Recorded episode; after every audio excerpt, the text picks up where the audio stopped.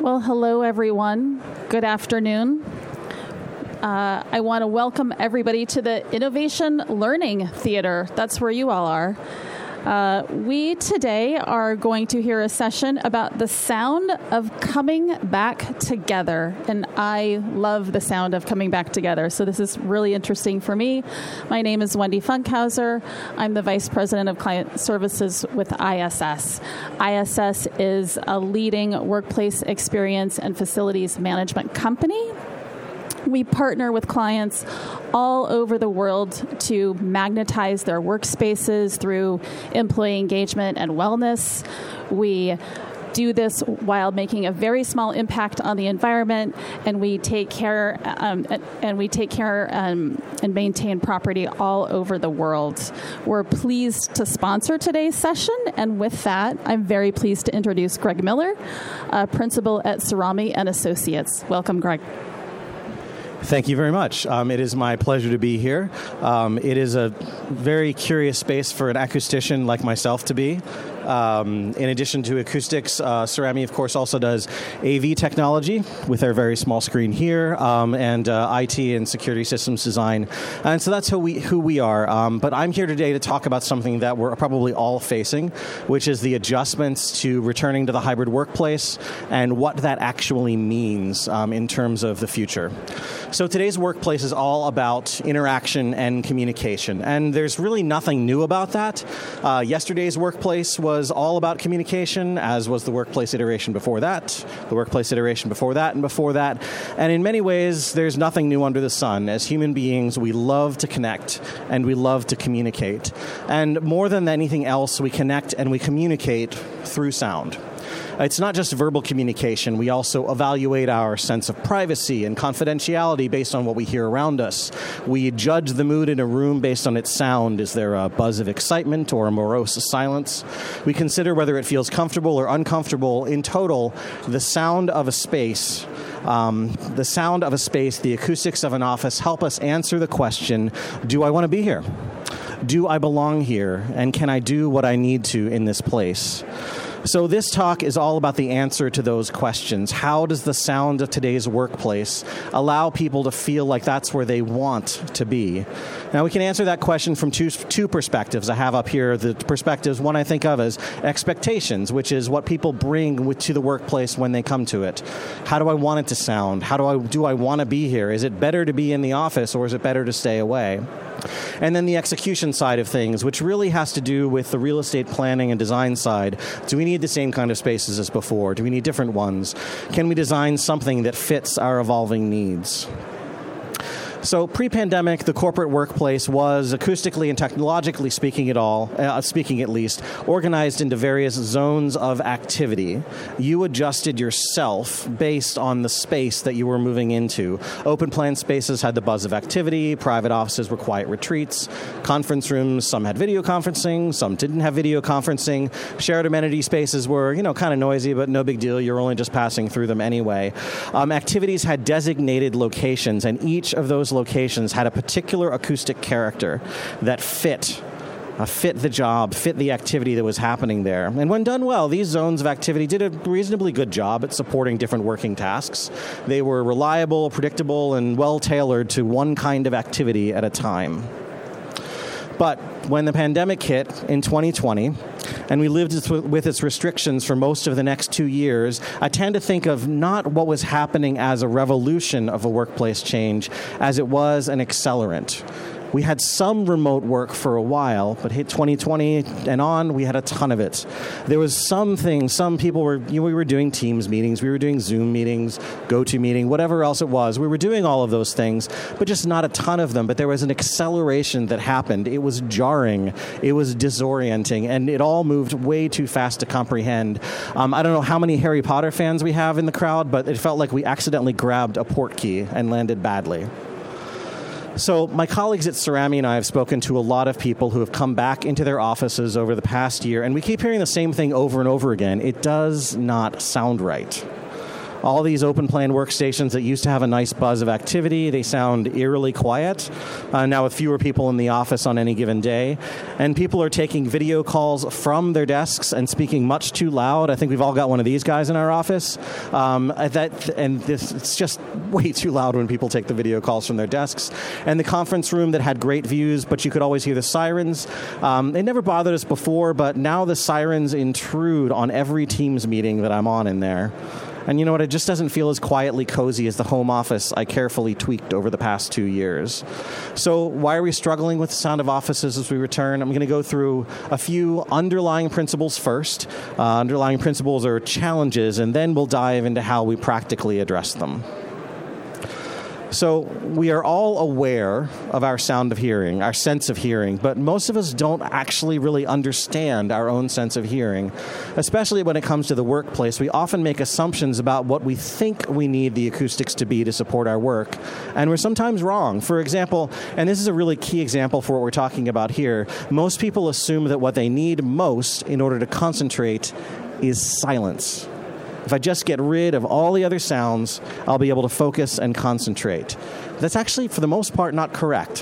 What we need for what we need the most is freedom from distraction, which is a different thing. You see, our brains are spectacular at processing multiple inputs. As sound signals travel through processing centers of our brain, we do a great job at extracting the things we want to hear and assemble those signals into one stream of information, and we identify that as a signal amidst the noise. So, using an example of picking out a conversation in a crowded room, like you're trying to do right now listening to me, our brain processes any number of cues, including proximity of the speaker to us, knowledge of language to identify and cue in on words that are being strung into sentences. And once we hone in on that one stream of information, our brains grab onto it and process it. In the workplace, however, we're typically doing the reverse. We're trying to avoid being distracted by sounds that we hear. So there's two potential scenarios I'm going to talk about here. The first one is when you think you have the quiet you need. You may think that you want to be in a quiet setting, but in a quiet setting, our brains shift into high awareness mode, and there's a reason for this. If you rewind back a couple of thousand years, you're walking through the forest, calmly gathering berries. You hear the nice sound of birds, all of that. And then the forest goes silent. All of a sudden, your brain gets primed for input.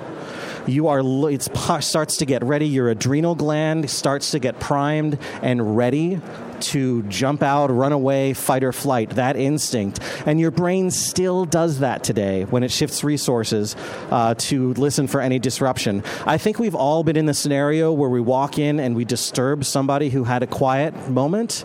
That jumping down your throat that happens when you when you disturb that person, that's the same fight or flight response that we had from back in the days when we were gathering gathering berries in the forest. But then we flip to scenario number two, the reverse, which is when you're in a moderately noisy space. Not too noisy, just a little bit noisy. There's some background noise around you, but hardly what you'd consider a buzz of activity. When you are heads down, concentrating on your work, your brain is actually working against you quite often because the very same part of your brain that is trying to focus on the task in front of you, your anterior cingulate, if you actually care to know, uh, that same part of your brain is in overdrive, trying to understand the streams of conversation nearby. The computing power operating in your brain is firing on all cylinders, and at some point becomes too much and you lose focus. You look down, you have reread the same sentence in that email in front of you eight times, and it still isn't sinking in what you're really looking for in your workspace for when you're settling in for concentrated work is some background noise, but it's more than just a buzz of activity or a wash of sound, or it's more just it's more just like a buzz of activity or a wash of sound around you. You may be aware that people are conversing nearby, but those conversations don't stand out enough for your brain to start cueing in on them. But then again, you can still focus on conversations that are happening in front of you. So we'll talk how to get how to talk about how to get there in just a minute. But first off, I want to shift gears to another one of the underlying things with all this is about technology. Um, Beyond Acoustics, as I said, my company designs AV systems, IT, um, security systems, and I love technology. When I think about it, though, I think about technology in the same way that I think about natural acoustics. And the pandemic really helped me solidify my thinking on that. Um, as I said at the beginning of this talk, the workplace is all about interaction and communications, with sound being a huge part of that. And technology isn't something different, it's just an extender, an amplifier, a, th- a way of taking our communication that we can do in person and extending it in a broader and broader and broader reach. So when you're speaking to someone on the phone, on a video call, in person, it's all one continuum of communication. And as a result, we need to think of those in the same way. It's, I mean, the process of implementing technology in a, in a building is very different product life cycles, procurement processes, design processes. All of those things are obviously very different between technology and acoustics. But if we get away from thinking about them from an implementation standpoint and think about them from a purpose standpoint, you can see how they tie together and they have to tie together. So consider that my 10 second plug for having the same team design your AV, IT, acoustics, and security. But anyway. Um, one of the positive results of the pandemic, though, is that it's made us all, nearly all of us, are now technology power users. Just about anybody can now pull together a virtual meeting with people potentially all, all over the world. Uh, there's one funny thing, though. We still observe that people on video calls talk loud. You raise your voice. The microphone should be doing the work for you, but for whatever reason, people still tend to raise. Not everyone does it, but most people do.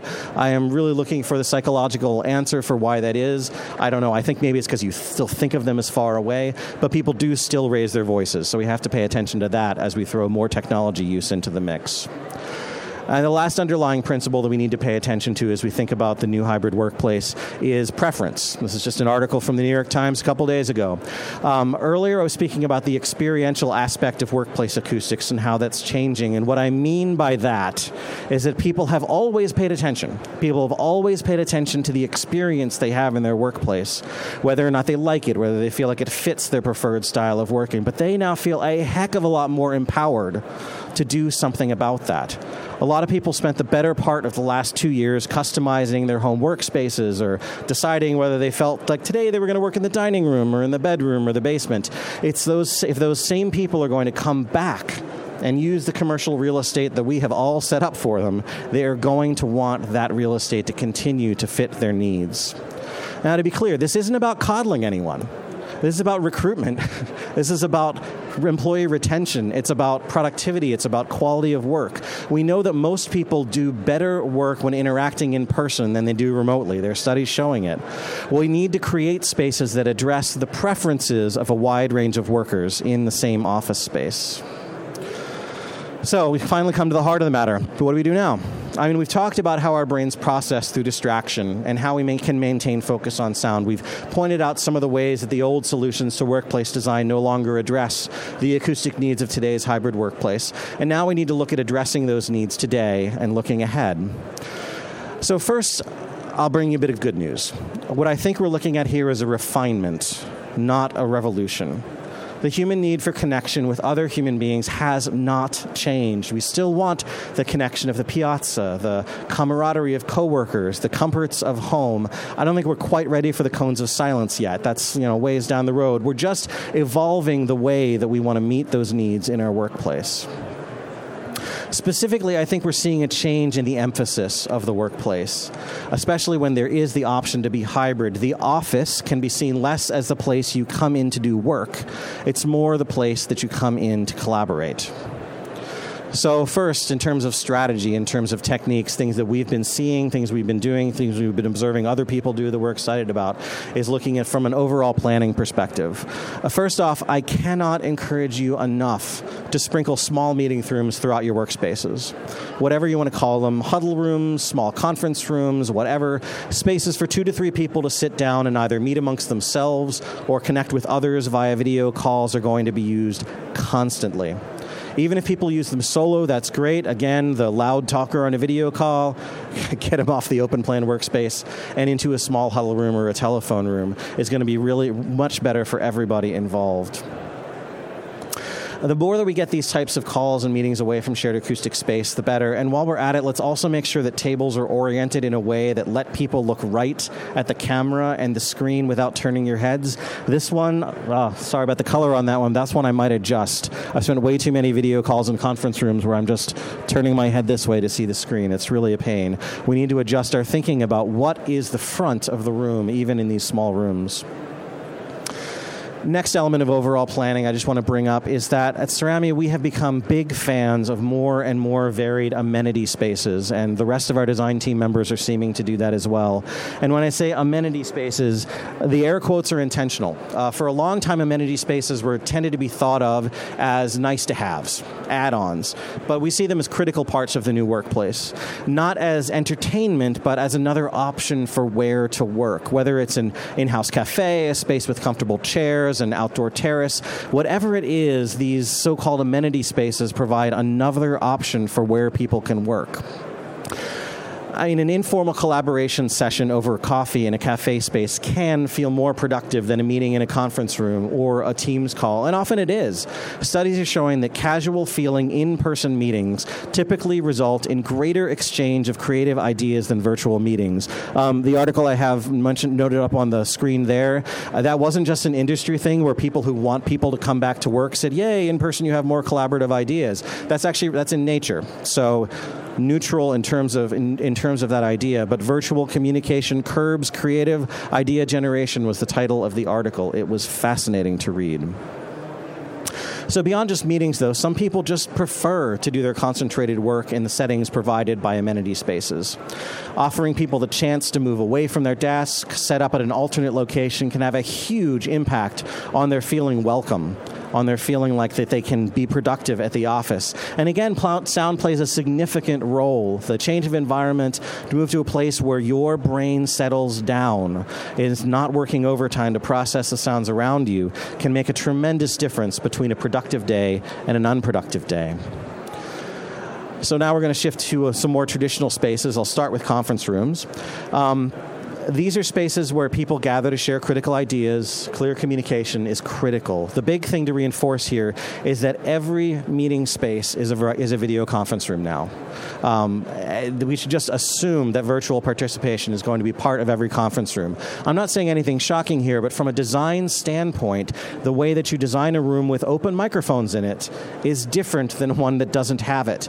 And I don't mean that to be shocking from a budgetary perspective. It doesn't need to frighten you. A little bit of acoustic treatment, some careful thought process in the integration of the um, audio systems, especially audio systems within the conference rooms, goes a long way towards making the room successful. Um, you ultimately want people to be the most productive in those rooms, and that's the way to do it. And finally, then, we get to the largest contributor of square footage in the workplaces, and that's the desk space for each person in the office.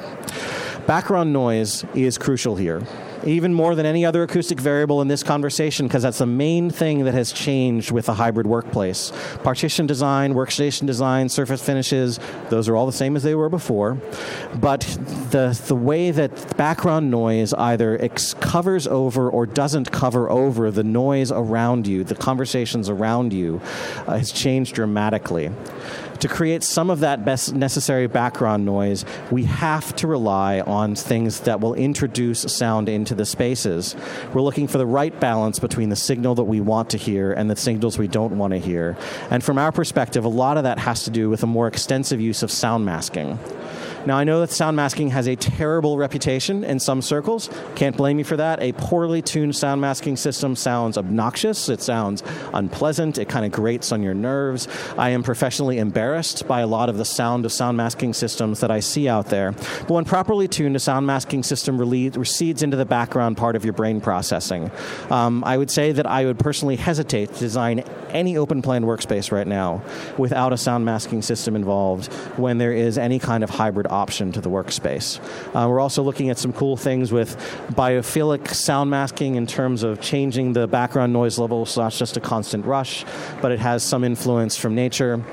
Would love to discuss that with more people with people at other times. But in closing i'll just say again the underlying issues of creating a comfortable supportive and engaging acoustic environment are not new But the realities of the way workers engage with the new hybrid workplace means that we need to consider afresh how we prioritize, how we allocate, and how we design the acoustic character of these spaces. In doing so, we'll end up with workplaces that will support and attract workers for year to, years to come, whether they find themselves in the office 10% or 100% of the time. Thank you.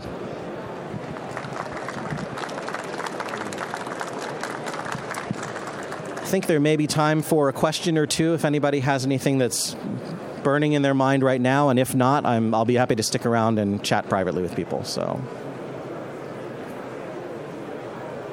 yes.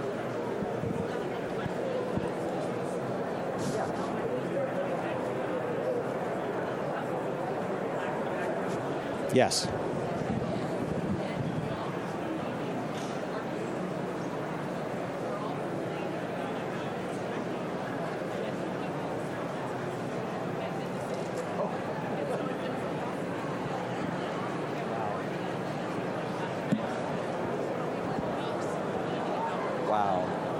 Yes, this this this was a, a, sound masking system that had been turned off or disabled at some point, um, and they need to, to get that back up and running, and probably tuned again, maybe too. So you can talk. Yes. About what? I'm sorry. acoustic boards. Yes. Um, so I would say that, yes, from a finishes standpoint, we do need to have just about every space that I talked about, especially the meeting spaces, conference rooms, um, need to have some kind of sound absorptive materials, whether it's acoustic boards, a spray on finish, something to, to help absorb some sound. The, oh, that one over there. Oh, yes, the self standing ones, self standing pods, yes. Um, I have done one project that had something similar to that, but not exactly like that. I would say that I haven't studied that, but it certainly could be a possibility for finding a creating a private space within a busy space. So great. And um, do I have time to answer one more? should I? Okay, one more.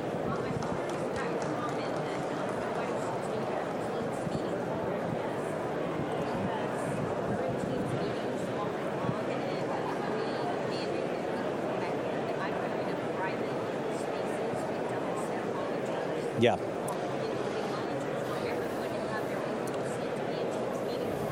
Yeah, that's that's actually a very good point. I probably overstated it. I, I would say that um, there are a lot of people who don't handle who don't socially handle teams meetings well. They just don't act like there's nobody around them. There is a bit of cultural shift that does have to happen to think of speaking on a Teams call the same way you do on a phone call. Um, and that just hasn't happened yet. So I would say that if people have a space to go to um, and they can be they can comfortably move there, I would encourage people to at least remind folks that there's an option for that. But you're right in situations where there just isn't that possibility, um, and you're just going to be on Teams call after call after call. Um, I would say that we have not yet figured out how to convince people from a training perspective to, to, to, remind them that you're speaking into a microphone, let that do the work for you. You can even speak in a lower voice than you would in many cases, and it can work. Um, the computer will auto auto adjust that. So in terms of that sort of cultural shift, I agree with you. That does have to change because it's going to be around. Um, but to the extent that people have an option to go to another space, it can often work out better for them. So, all right, thank you again so much.